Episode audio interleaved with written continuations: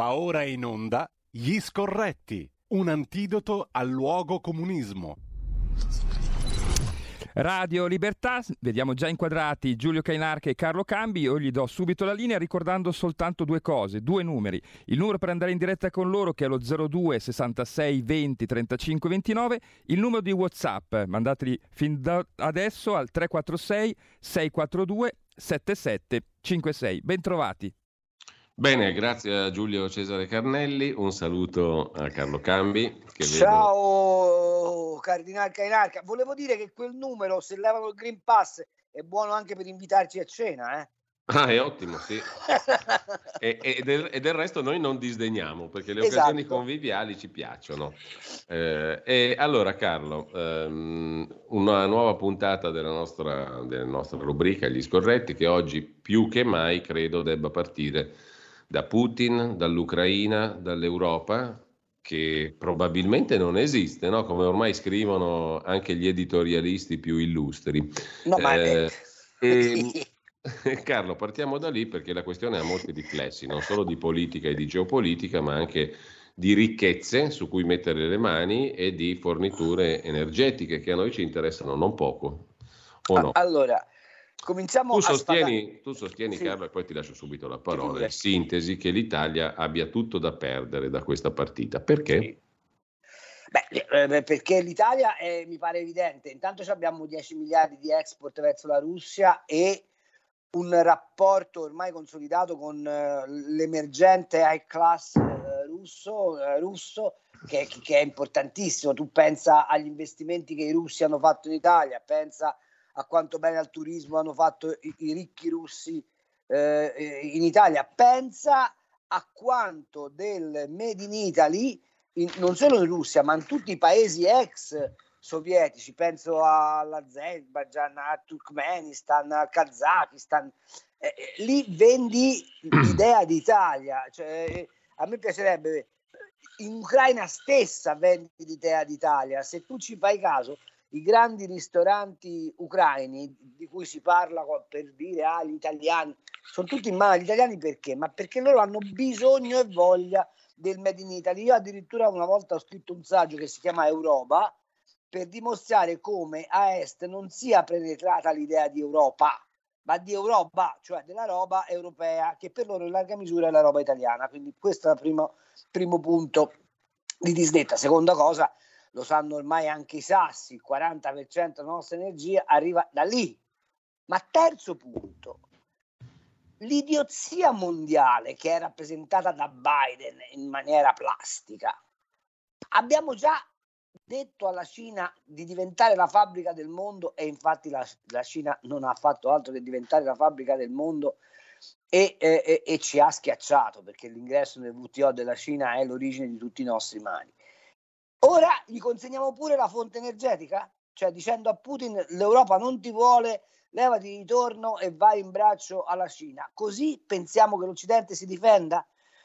Guardate che gli Stati Uniti d'America questo problema non ce l'hanno perché c'hanno l'Atlantico, si ritirano sulle sponde dell'Atlantico e chi ne tocca siamo noi. Stamattina sentivo in televisione la più grande bufala del mondo, cioè la Germania sta piegando la, la Russia perché ha, non dà il via libera al Nord Stream 2.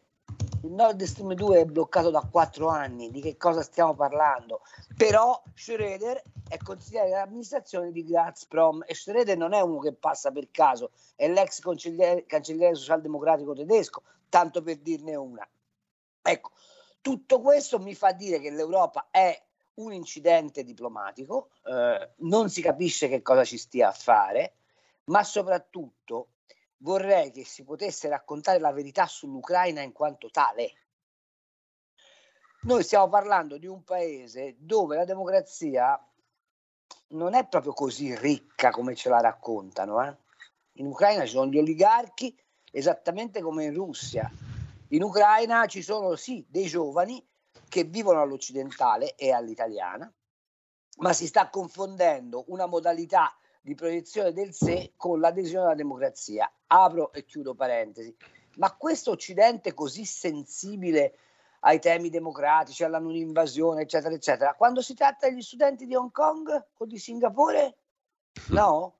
Cioè, quelle botte là vanno bene e, e, e, e Putin che fa una domanda legittima. Dice, ma voi i confini della Russia li rispettate sì o no? O mi mettete la Nato in, in casa? E altra domanda, ma voi il rapporto commerciale con me lo volete avere su un piano di parità, sì o no, o sono soltanto il bottegaio che vi vende il gas? Un'altra domanda, ma voi avete intenzione di costituire una sorta di alleanza commerciale euroasiatica dove la Russia veda soddisfatto il suo protagonismo economico, sì o no? Queste sono le domande che ha posto Putin.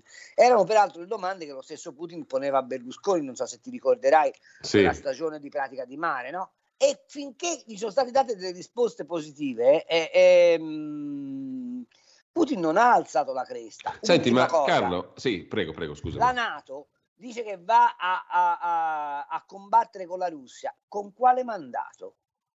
La Nato è un'alleanza difensiva, l'Ucraina non fa parte della Nato. Dunque, qual è la ragione di diritto internazionale che porterebbe la Nato a schierarsi contro la Russia? C'è qualcuno che me lo spiega?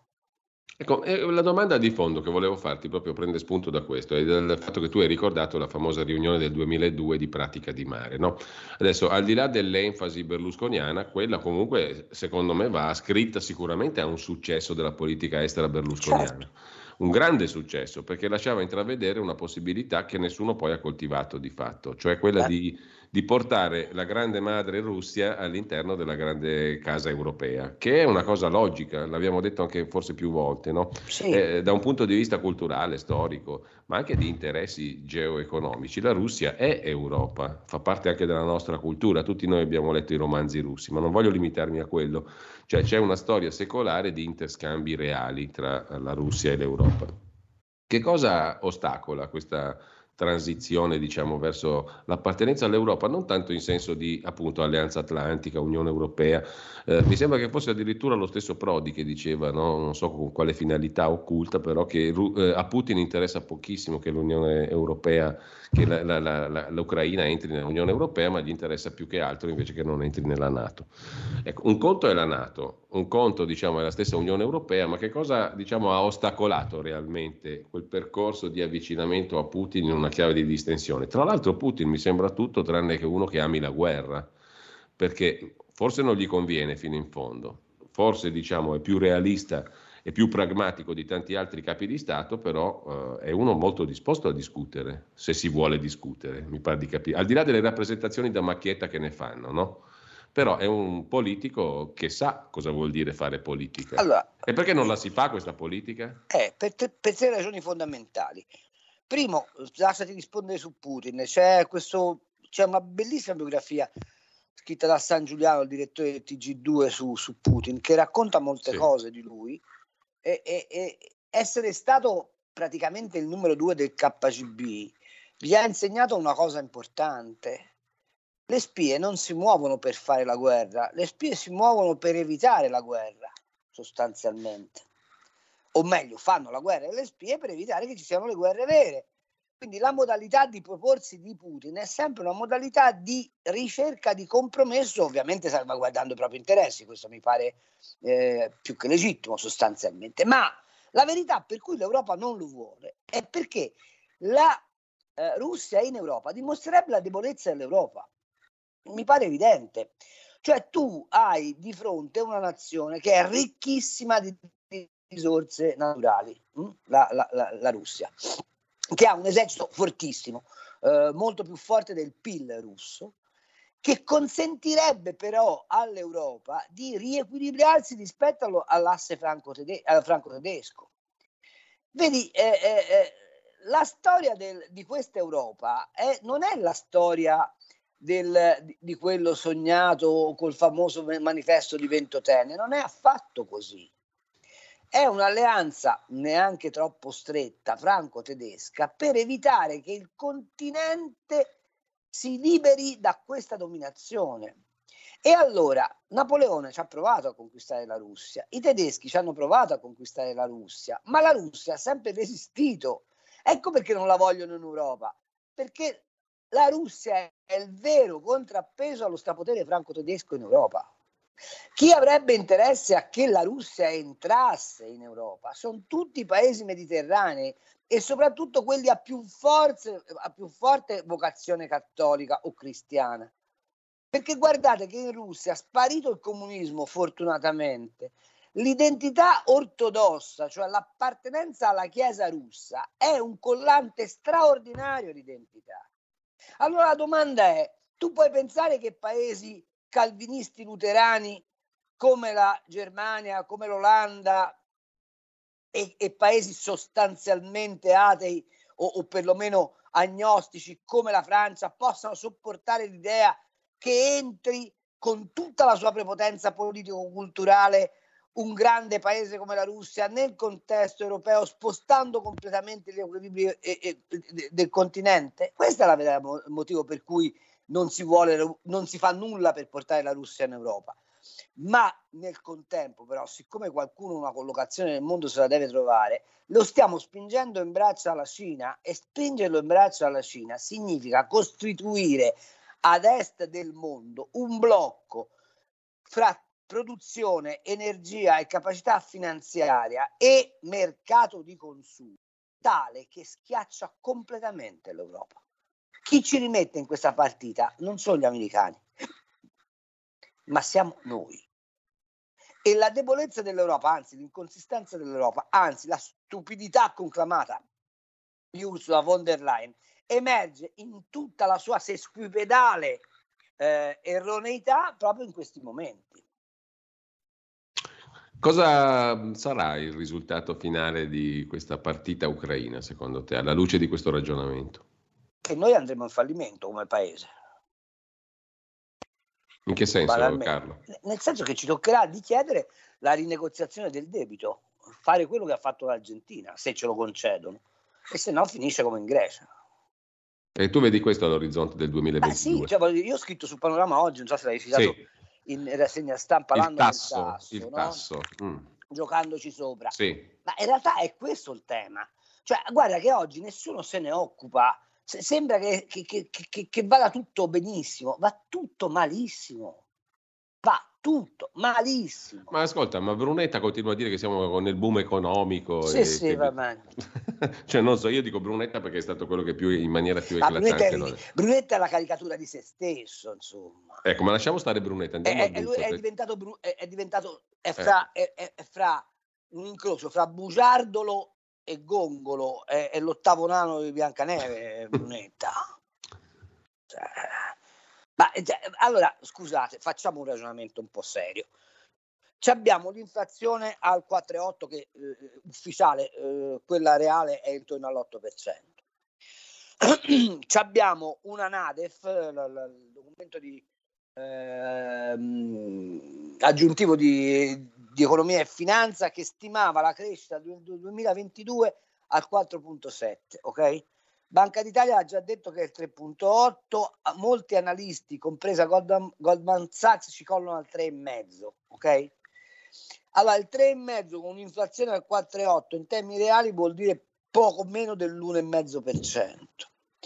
Eh, ci hanno raccontato la favola che abbiamo fatto questa crescita sopra, sopra la media europea del 6,5, ma quando poi vai a fare i numeri ti accorgi che siamo gli ultimi, saremo gli ultimi a recuperare i livelli del 2019. Nel frattempo, il nostro debito pubblico è arrivato a 2.740 miliardi. Nel frattempo, lo spread viaggia costantemente intorno a 170 punti base. Nel frattempo il rendimento del BTP sta costantemente sopra il 2%. Nel frattempo non abbiamo fatto la riforma fiscale. Guarda, facevo dei conti ieri per scrivere un pezzo che, che devo scrivere oggi. Allora, eh, ti faccio notare questo. Noi abbiamo dato agli statali 10 miliardi di aumento fra busta, fra, fra, fra busta paga nuova e, e arretrata. Stiamo per dare 200 euro al mese agli infermieri, eh, eh, sia chiaro, sono soldi benedetti perché quelli sono fatti veramente un mazzo tanto. Ma questa, uh, questa come dire, uh, elargizione, questo ritocco degli stipendi, va a Cuba 10 miliardi per gli statali, se ci metti sopra anche infermieri arriviamo a 12 miliardi. Sai quanto abbiamo messo per la cosiddetta riforma dell'IRPEF? Quanto? 7 miliardi. Allora, per 40 milioni di contribuenti 7 miliardi, per 3 milioni e mezzo di statali 12 miliardi. Faccio un altro ragionamento. Sai quanto ci costa il reddito di cittadinanza tutti i mesi? 800 milioni di euro, che moltiplicati per un anno fanno 10 miliardi. miliardi. Sai quanti sono i beneficiari del eh, reddito di cittadinanza? 2,3 milioni di persone. E quanto abbiamo messo per mitigare le bollette del gas per famiglie e, e, e, e imprese? 10 miliardi. Altra, altra, altra notazione. Eh, quando i comuni urlano che le tariffe gli esplodono in mano, eccetera, eccetera, ma Sala dell'aumento di dividendo ipotizzabile di A2A si lamenta? Che fa? Quei soldi li ridà ai milanesi o li mette in tasca al comune? Gualtieri, dell'aumento di dividendo della CEA con gli aumenti delle bollette, che fa? Se li mette in tasca o li restituisce ai cittadini? Eh, I 100 comuni azionisti di ERA, quarto operatore nazionale di gas e elettricità, che fanno con gli aumenti delle bollette? Se li mettono in tasca o li ridistribuiscono? Il nostro ministro Daniele Franco, che fa? con il 30% di capitale di Eni e il 24% di capitale di Enel, quando distribuiscono i dividendi derivanti dall'incremento delle bollette, li, eh, li distribuisce al, al popolo o li mette nel bilancio dello Stato? Altra domanda. Quando ti raccontano che hanno fatto una mega operazione sull'IVA, hanno portato l'IVA sul gas domestico dal, dal 10 al 5, giusto? Eh? Sì. Ecco, peccato che il gas sia raddoppiato. Allora ti faccio una domanda, quant'è il 10% di 100? Eh, ovviamente il 10. 10. Eh, e quant'è il 5% di 20? 5% di 20, aspetta faccio due conti, non sono mai stato bravo in matematica, però il 5% di 20 è, quant'è? Eh, cin, eh, aspetta, 5% di 20 è 10. Ecco, allora, se, l'aumento, se il gas è aumentato si è raddoppiato di prezzo e l'IVA la diminuisci, lo Stato non ti ha regalato un cazzo perché piglia esattamente gli stessi soldi. Beh. Allora, lo capisci che tutto questo è un'enorme partita di giro e perché non sanno dove trovare i soldi. La verità vera è questa. Allora mi chiedo, e lo chiedo al, ai, ai, ai, ai vertici della Lega se ci ascoltano, volete fare un'operazione di verità sull'economia del paese? Lo volete raccontare agli italiani come siamo messi veramente? Eh, questo, ecco. questo, questo, è quello che io da, da, cui parto per dirti se la crisi eh, eh, russa va avanti per questa strada, noi siamo destinati a fallire perché non ci possiamo permettere di pagare il gas una volta e mezzo, l'elettricità una volta e, e, e un quarto perché siamo un paese totalmente dipendente nel suo impianto produttivo da queste fonti energetiche. Se poi mi vuoi chiedere eh, grazie a chi, sono anche in grado di risponderti grazie a chi. Grazie a chi? Te lo spiego. 1987 il PC vota contro il nucleare. 2007 Bersani, ministro, parla con l'ambasciatore americano e dice no, no, state tranquilli, noi le centrali le rimettiamo su perché eh, la sospensione nucleare è solo una parentesi. 2011 si fa il referendum sul nucleare e siccome c'è la possibilità concreta di sconfiggere Berlusconi, il PD si schiera a vantaggio del referendum sul nucleare e quindi il nucleare viene cancellato. 2019 il PD così eh, modernista, così attaccato alla scienza. Ieri sera da, da, Floris ho fatto questa domanda a Boccia, ma non mi ha risposto, poi ve la, te la ripropongo. Ehm, cosa fa? Fa il patto di governo con l'EU e 5 Stelle e al punto 9 del patto di governo di l'EU 5 Stelle cosa c'è scritto? Che verranno bloccate le trivellazioni in Adriatico, non verranno più concesse altre concessioni di esplorazione del gas che si bloccano tutti gli inceneritori perché non è giusto generare energia da rifiuti, ma che il paese si convertirà totalmente alle rinnovabili, senza sapere che ci sono giorni di bonaccia in cui non tira vento, che a un certo punto viene notte e di notte l'energia solare non si fa, che l'idroelettrico è stato boicottato perché non abbiamo fatto nuove dighe nel paese, che la geotermia viene ritenuta comunque fonte inquinante per cui non si fanno trivellazioni manco nelle zone geotermiche e via cantando. Però oggi il PD va nelle piazze a raccontare che bisogna lavorare per l'indipendenza energetica dell'Italia. Il piano energetico italiano, visto che loro hanno governato dal 2011 al 2018, poi la parentesi di, di Matteo Salvini che è durata 11 mesi, è come il piano pandemico, nessuno l'ha visto perché semplicemente non c'era. E allora di che cosa stiamo parlando? Quando mi vengono a dire ma ora trivegliamo il gas, sai quanto ci vuole per rimettere in, moto le trivelle? Tre anni. Ora facciamo le centrali nucleari, sai quanto ci vuole per fare le centrali nucleari? Sette anni. Ora faccia, sviluppiamo le energie alternative, sai quanto ci vuole per tirare su i megawattora che compensano il gas che compriamo dalla Russia? Almeno 15 anni. Ammesso che poi troviamo il modo di accumulare l'energia per la notte perché col solare non la produci e quando, vento, quando non c'è vento la produci. Sai che cosa ti dico?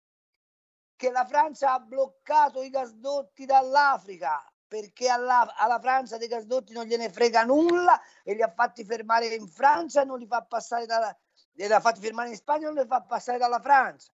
Allora, di che cosa stiamo parlando? Gliela volete raccontare agli italiani la verità, sì o no?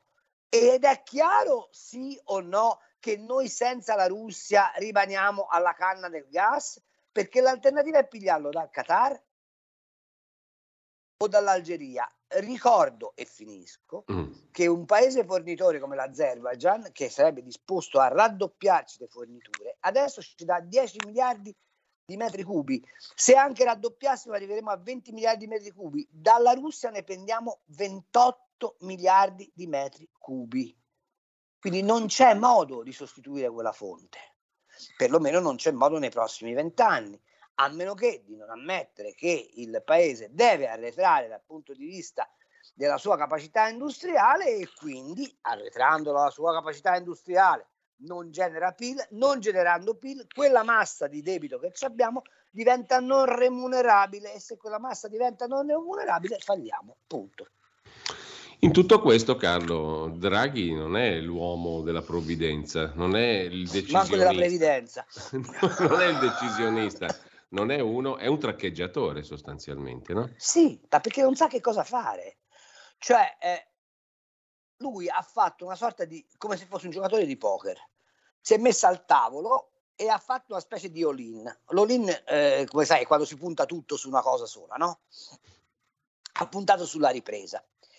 Convinto che il PNRR e eh, la pace, fra virgolette, sui mercati gli desse il tempo sufficiente per far generare un PIL così prepotente in Italia da rendere sostenibile il debito anche se il debito è molto aumentato. Il che dal punto di vista teorico non fa un plissé. Ecco, Carlo, ti eh. posso solo interrompere perché abbiamo la solita pausetta delle e 10. Che due palle, eh. sto scherzando. Ci torni- torniamo tra pochissimo, tra pochissimo. Da oggi la tua radio è ascoltabile anche con la televisione in digitale. Sul telecomando della televisione digitale o del tuo ricevitore digitale puoi scegliere se vedere la TV o ascoltare la radio. Risintonizza i canali radio e troverai anche Radio Libertà, canale 252. La tua radio.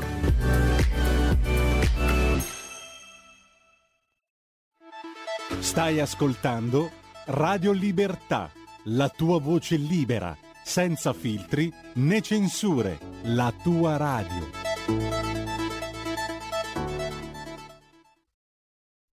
Ridiamo subito la linea a Giulio Cainarca e a Carlo Cambi, stanno già squillando i telefoni allo 02 66 20 35 29.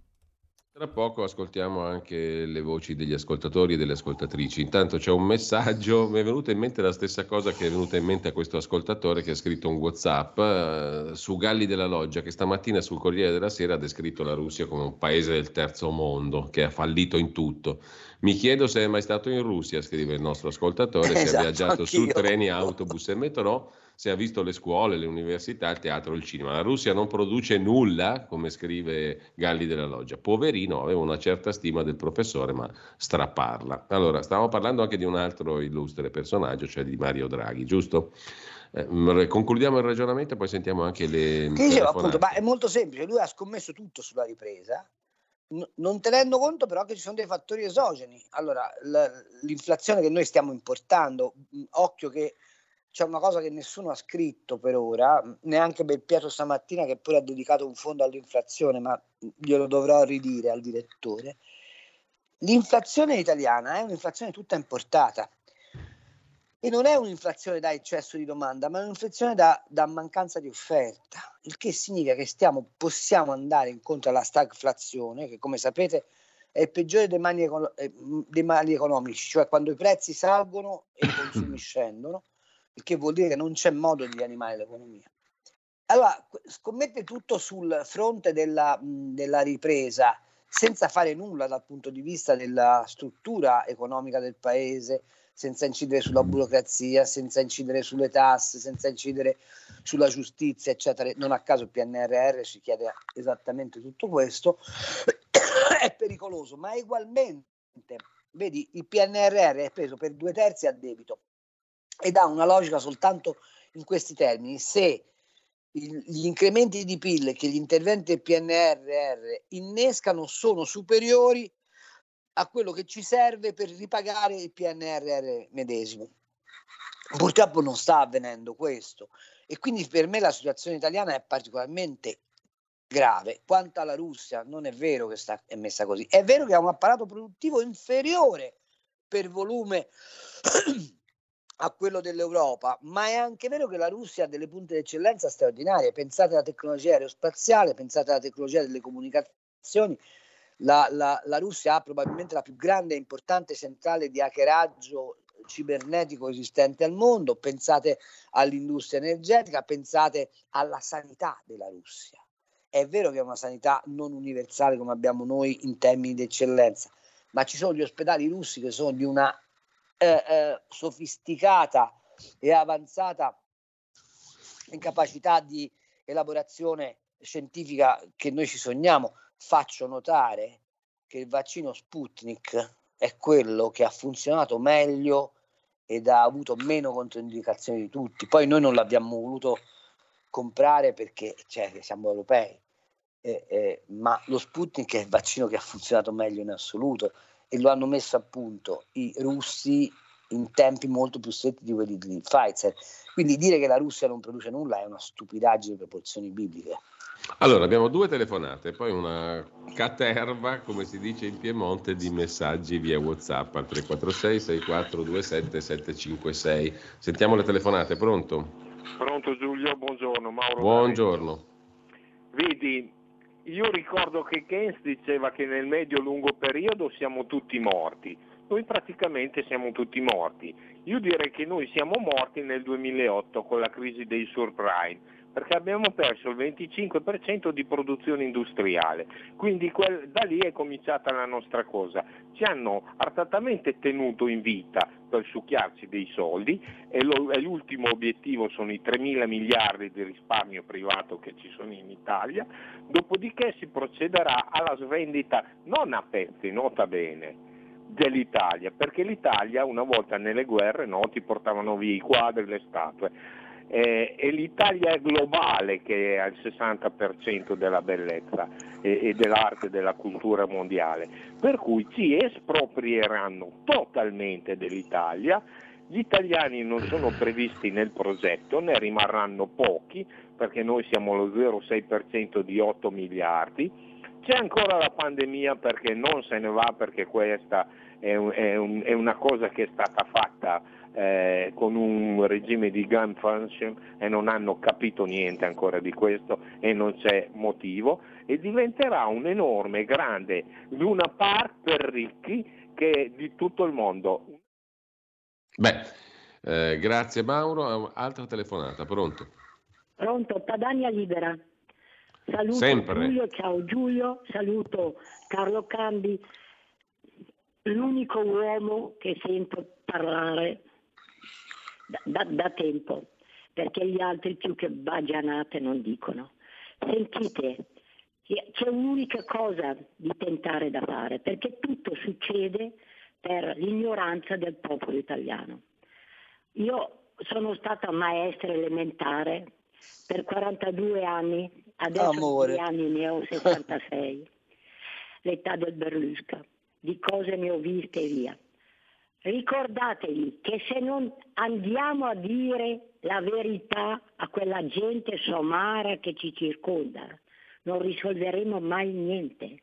Perché io stamattina ho sentito in ripetuta una trasmissione che lascia, lasciano dire a una comunistella da, da dozzina, che non so neanche come si chiama, veri, di, di quelle cose orribili. Ma la nostra gente li deve, li deve. Senti Giulio, fai registrare questa trasmissione e cerca il sistema di mandarla nelle sedi della Lega se ci sono, nelle piazze, nelle cose, dalla, dalla a, alle persone che ragionano di, di mettersi in gruppo e farla sentire. E andiamo prima di tutto a buttare via certa gente. Madonna Santa, mi devo muovere io che sono qui in mezzo inferma e via. E, tut- e ai giovani, ai giovani dovete dirlo, perché come, come risoluzione si mettono a ammazzarsi loro in mezzo alle piazze. E Carlo Cambi ti devo dire una cosa, hai lasciato via l'immigrazione. Sì perché chi dice che oggi sta mandando gli aiuti della, della Sant'Egidio, della Caritas e via là in Polonia e via per accogliere quelli là che scappano, fa, fa sentire la trasmissione di quel papà di un bambino in difficoltà di ieri mattina e ce ne sono tantissimi in Italia e tanti malati e via che sono nelle, nelle loro case e non potranno più avere neanche la corrente per curarsi e via. E poi dicono che, che, vogliono il bene degli italiani, è una cosa tragica. Beh, il ministro Speranza stamattina ha detto alla stampa che abbiamo una quantità di miliardi indescrivibili per la sanità del futuro. Eh, come no. Signora usci- maestra, la posso abbracciare forte forte e dirle che mi ha dato una lezione. Le voglio un bene infinito. Grazie. Carlo, eh, abbiamo anche una serie di messaggi, cerco sì. di leggerli velocissimamente. Biden, scrive Alessandro, da Firenze, dopo aver perso una guerra contro i talebani vorrebbe iniziarne una contro la Russia. Siamo, siamo, seri, la cosa certa è che ci rimetteremo noi italiani. E poi eh, ci invita a mangiare una pizza a Firenze con Sammy Varin, Alessandro, da Firenze ci andremo. Eh, chissà perché la pizza. Comunque, al di là di questo, c'è uno, Francesco ti ringrazia infinitamente mh, mm, e dopodiché c'è eh, una, un altro messaggio per il professor Galli della Loggia. Prima di scrivere della Russia vada a Mosca, a San Pietroburgo o a Rostov. Un altro ascoltatore sottolinea Putin è un vero statista, al contrario di molti politici europei. Eh, una, un altro messaggio, vorrei sapere se è vero che sono stati dati 7 miliardi alla Nato Mm, il contributo italiano evidentemente. Guido, l'esito di quello che sta accadendo secondo me soprattutto a causa della rivolta di piazza Maidan finanziata da Soros e dalla volontà di mettere missili NATO all'uscio della Russia, cosa impossibile per la Russia da accettare come nel caso di mettere Peraltro i missili NATO a, a, puntati sulla Russia ci sono da dieci anni e stanno fra la Lettonia e la Polonia. Gino di Ostia Maria di Sacile. L'Occidente ha già perso da tempo, la Cina e la Russia e la Russia si sono da poco alleate economicamente, con vedute di interesse geopolitiche, ad una Taiwan, all'altra le regioni russe dell'Ucraina. Entrambe non sono democratiche, ma comuniste, non c'è libertà. Ora su questo potremo discutere, credo. Eh, c'è un altro ascoltatore che ha gradito, diciamo così, tuo, la tua battuta su, su Brunetta, Ferdinando da Verona, Carlo Cambi vede il pessi- ehm, anche Carlo Cambi vede il pessimismo come il mio. Qualsiasi azione che si intraprenda è sbagliata, siamo allo scacco matto. Il 5% di 20 è uno, mi scrive un ascoltatore e ha ragione. No, e comunque. No, 5% di 20 sì. di 20 sì è uno, ma come il 10% di, di 10 è uno. Comunque, eh, buongiorno signor Cambi, scrive ancora un ascoltatore, condivido la sua analisi sulla crisi Russia-Ucraina, Stati Uniti, Unione Europea. La Russia è l'ultimo baluardo dei principi e valori pre-globalizzazione. Speriamo che la reazione di Putin svegli qualcuno in Occidente e far fuori questi quattro prepotenti che si credono padri eterni dopo la vittoria della guerra fredda. I vinti non vanno mai umiliati. Mm, Paola invece vuole far cadere questo governo, andare subito ad elezioni e su questo però ti domando io cosa serviranno le elezioni del 2023 dal tuo punto di vista. Ci portiamo un po' avanti e poi ancora Gianni da Roma, la Russia non si è mai conformata alla società politically correct decisa dalle elite manovratrici dell'Occidente. Non sarà che tutto l'odio politico e mediatico verso tale grande paese discende innanzitutto da questo, scrive Gianni da Roma. Poi c'è un altro ascoltatore che ridendo mi dà del somaro quale sono in matematica, il 5% di 20 è 1 e non 10, siamo ancora là.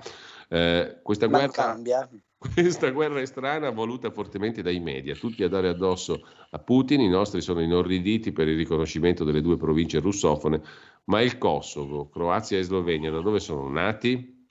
E poi ancora, dite quello che volete, riforma fiscale, PNRR, eccetera, ma la verità è che il Nord, con un residuo fiscale di almeno 100 miliardi all'anno, verrà trascinato nell'abisso del Sud parassita e non mi capacito che i settentrionali non lo capiscano, scrive quest'altro ascoltatore. Adesso una, che pone una questione interessante perché in tutto questo quadro come si mette una questione che abbiamo praticamente rimosso, cioè quella delle differenze enormi tra le zone del nostro paese, tra le regioni del nostro paese. È vero che la Lombardia ha un credito fiscale enorme ogni anno nei confronti dello Stato. È sostenibile che una società come quella lombarda possa andare avanti così? Come si pone il problema delle autonomie e del cosiddetto federalismo oggi in questo quadro, secondo te Carlo? Perché secondo me la linea del federalismo è un'altra delle linee di libertà che noi dovremo presidiare, tanto più se ci chiamiamo Radio Libertà o se ci teniamo a questo concetto come cittadini.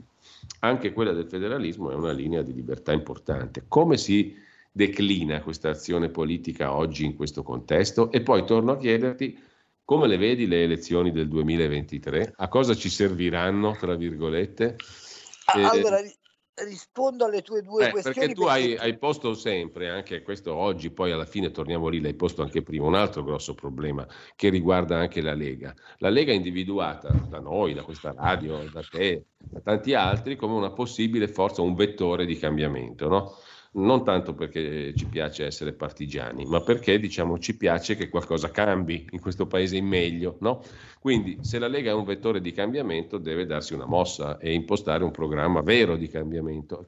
Conf- questo discorso si lega ai precedenti due punti. Scusami se ti ho interrotto. Sì, no, figurati.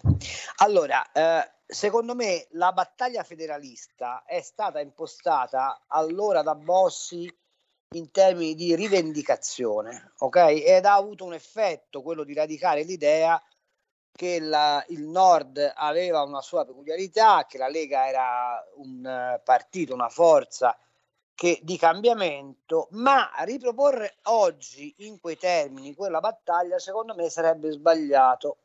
Perché? Perché la vera forza di cambiamento che la Lega può rappresentare è questa, cioè di andare verso uno Stato realmente liberale.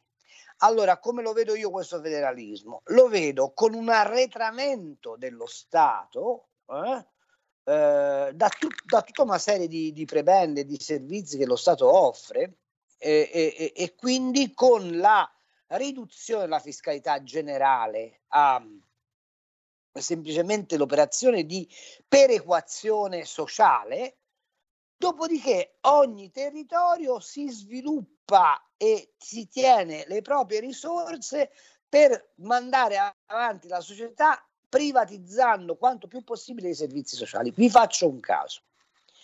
Per quale motivo i fondi pensione scozzese o americani vengono in Italia a comprarsi le aziende e noi abbiamo l'Inps che ci costa l'ira di Dio? Per il semplice fatto che abbiamo fatto un sistema pensionistico che è clientelare e serve al potere politico per stare in piedi. Allora, se io faccio arretrare lo Stato e dico col 10%, 15% di tasse, lo Stato assicura le pensioni sociali, cioè quindi assicura le pensioni minime, ma tutte le altre pensioni hanno un regime privatistico, nel senso che ti fai il fondo pensione, probabilmente faccio un'operazione federalista. Che cosa vuol dire? Che a Milano dove si produce di più, ma dove la vita costa anche di più, quel fondo pensione elargirà una pensione più alta che perequa le condizioni di vita per paradosso col signore che se ne sta a Potenza dove le condizioni di vita sono alte.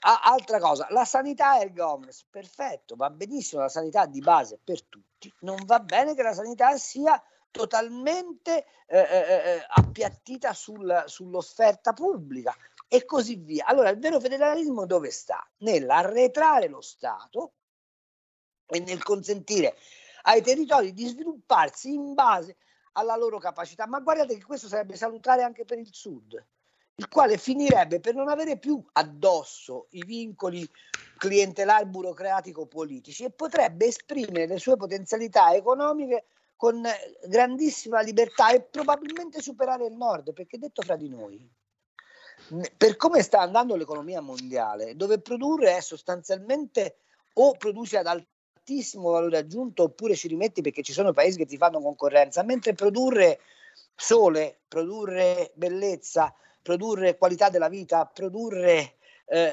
armonia, eh, non lo puoi fare con gli algoritmi dei bocconiani, lo fai soltanto se hai un grande patrimonio alle spalle e il Sud ha un grande patrimonio alle spalle. Già. È chiaro che se tu a un ragazzo invece di dirgli apri l'ombrellone eh, o, o, o, metti su il, il, l'artigianato che ti serve per raccontare Pompei, gli dai 700-800 euro per stare sul divano, non consenti minimamente lo sviluppo di quelle zone. Ecco che quel federalismo avrebbe un senso. Le elezioni politiche. Le elezioni politiche hanno un, hanno un, un profondo punto di, di domanda. C'è la volontà da parte dei partiti del centrodestra di introdurre una rivoluzione liberale nel paese? Perché se c'è questa volontà, secondo me le elezioni si possono vincere.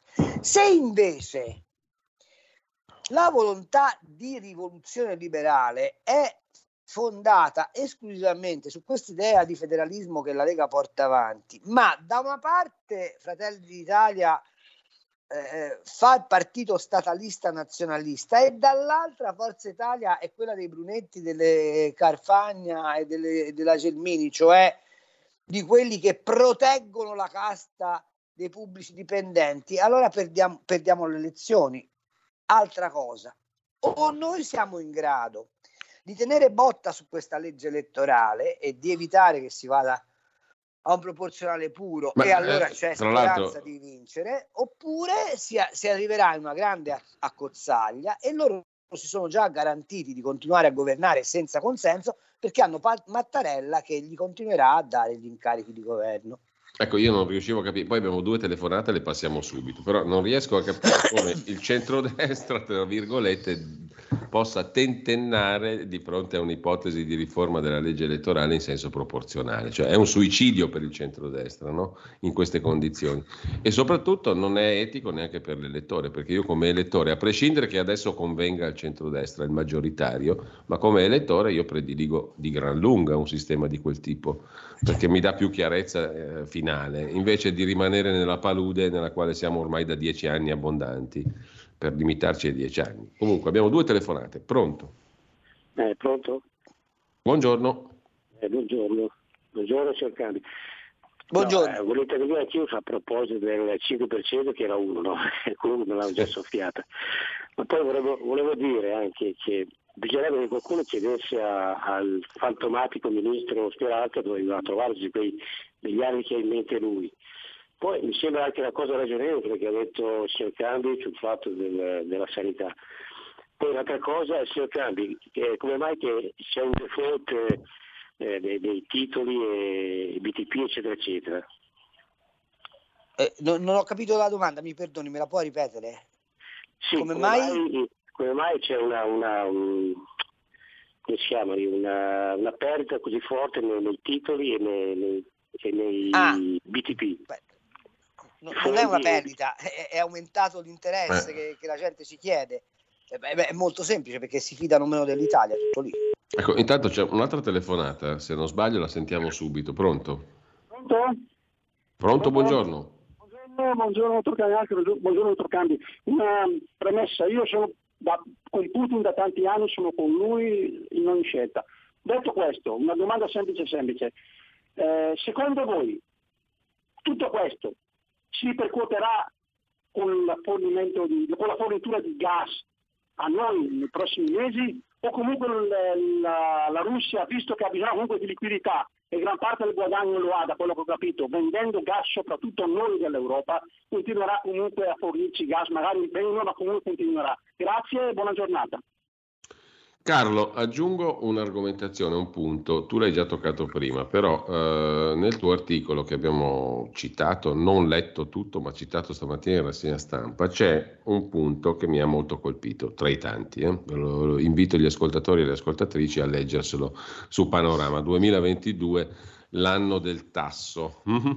Però c'è un dato che tu fornisci che mi ha colpito molto. Uh, il PIL mondiale, eh, stima del Center for Economics and Business Research di quest'anno, uh, a fine anno il PIL mondiale sfonderà il tetto dei 100 mila miliardi di dollari e uno dice che cifra, però il problema è che c'è un'altra cifra che preoccupa di più, perché il debito mondiale è pari a 226 mila miliardi di dollari ed è cresciuto del 30%. Siamo al livello più alto rispetto a tutte le epoche a partire dalla fine della seconda guerra mondiale. Quindi c'è un'enorme massa di debito infinitamente superiore al prodotto interno lordo, che è una delle cause anche che ha riacceso l'inflazione, con tutti i nefasti effetti di cui abbiamo parlato prima. Ecco, questa cosa del debito non è una, una grandezza, diciamo, assolutamente teorica, il debito è una grandezza pratica. Allora, il 2022 sarà l'anno in cui il debito ci schianterà? Punto sì. di domanda. Sì, punto di risposta.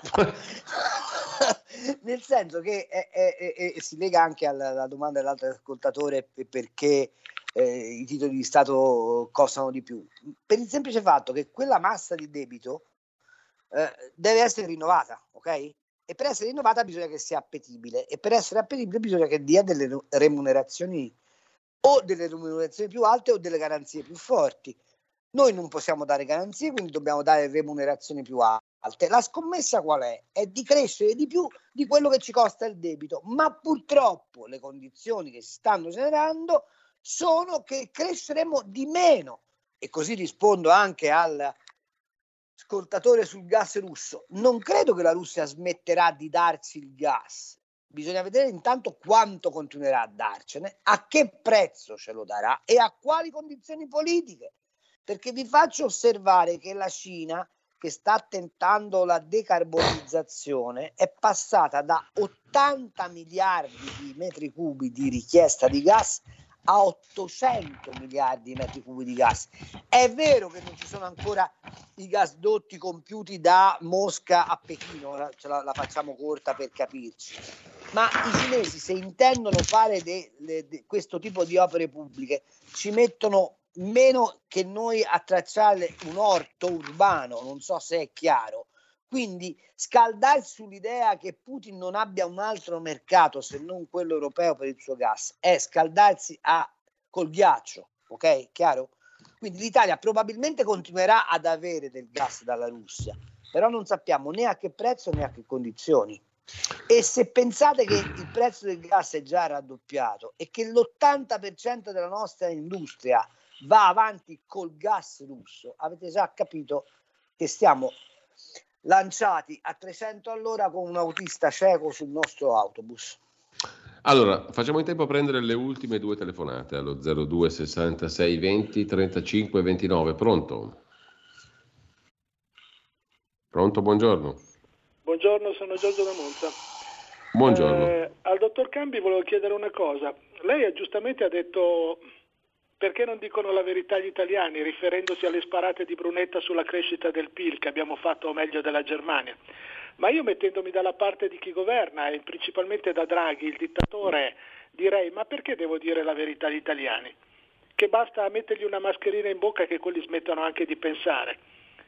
C'è ancora gente che va in giro con la mascherina quando si sa che il virus dell'aria non c'è Fontana è andata addirittura a Roma a chiedere di mettere la mascherina all'aperto, infatti i contagi poi sono crollati di colpo, come pure i morti.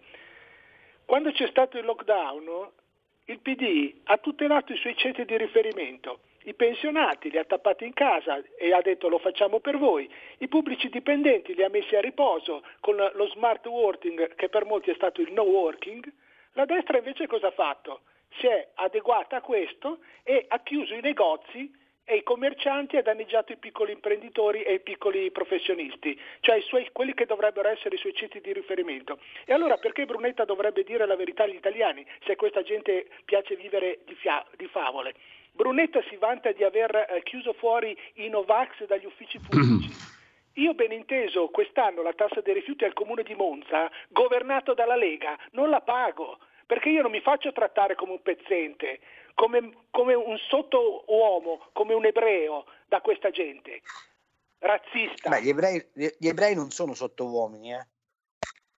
Mi perdoni, ma questa è inaccettabile. Appunto. Comunque, c'è un'altra telefonata. Pronto? Pronto, eh, buongiorno, complimenti a Cambi al direttore Cainarca, sono Mario D'Arieti.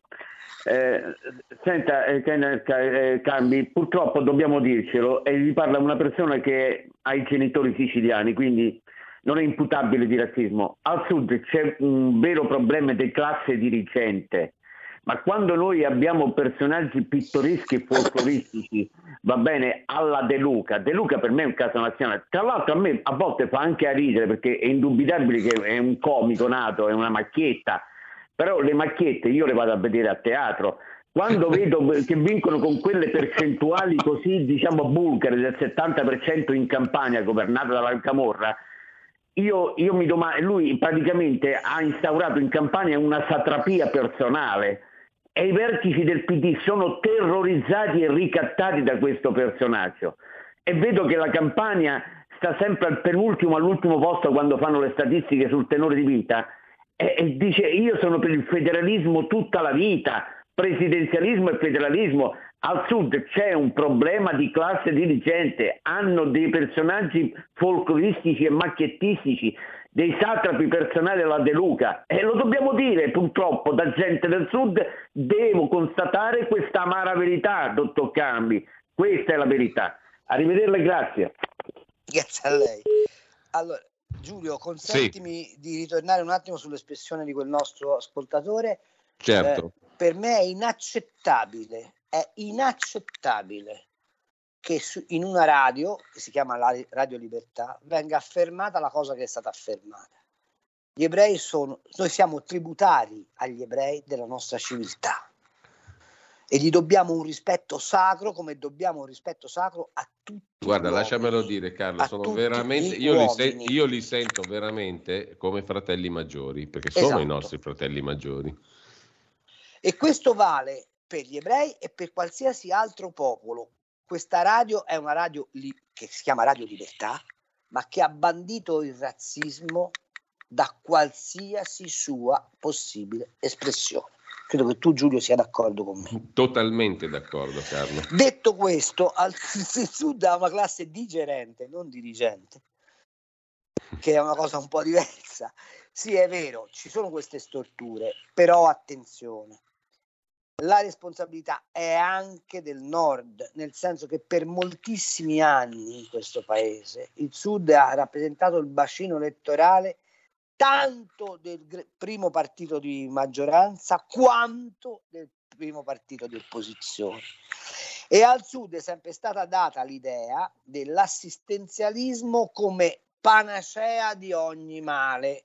Allora noi oggi dobbiamo fare un'operazione che è un'altra, non è quella della demonizzazione, al netto che su De Luca sono d'accordo con lei, è quella di dare ai giovani del sud non una prospettiva di tirare a campare, ma una prospettiva di scegliersi la vita. Io non ho ancora visto la Bocconi che sia andata a Bari piuttosto che a Palermo, piuttosto che a Napoli, ad aprire una sua sede per dire i cervelli del sud li manteniamo qua. Non ho ancora visto un'azione di governo che dica i ragazzi più meritevoli del sud vengono mantenuti nel sud dove si sviluppano imprese. Non ho ancora visto nulla che serva a dare al sud quella, quel protagonismo economico che il sud può e deve avere. Il, il problema del Sud non è quanti soldi gli mandi, è per quale motivo glieli mandi e quale controllo eserciti sui soldi che gli hai mandato. Ma l'avete vista quella, quella fotografia meravigli- meravigliosa nella sua eh, eh, crudezza eh, della scuola di Napoli che va demolita prima ancora che sia finita di costruire perché sta su un suolo eh, dove non si può costruire. Ma questa di chi è colpa? È colpa dei cittadini napoletani o è colpa di funzionari, di una burocrazia, di, un, di una non selezione di classe di, dirigente che ha sempre tenuto le popolazioni del sud in condizioni di sudditanza.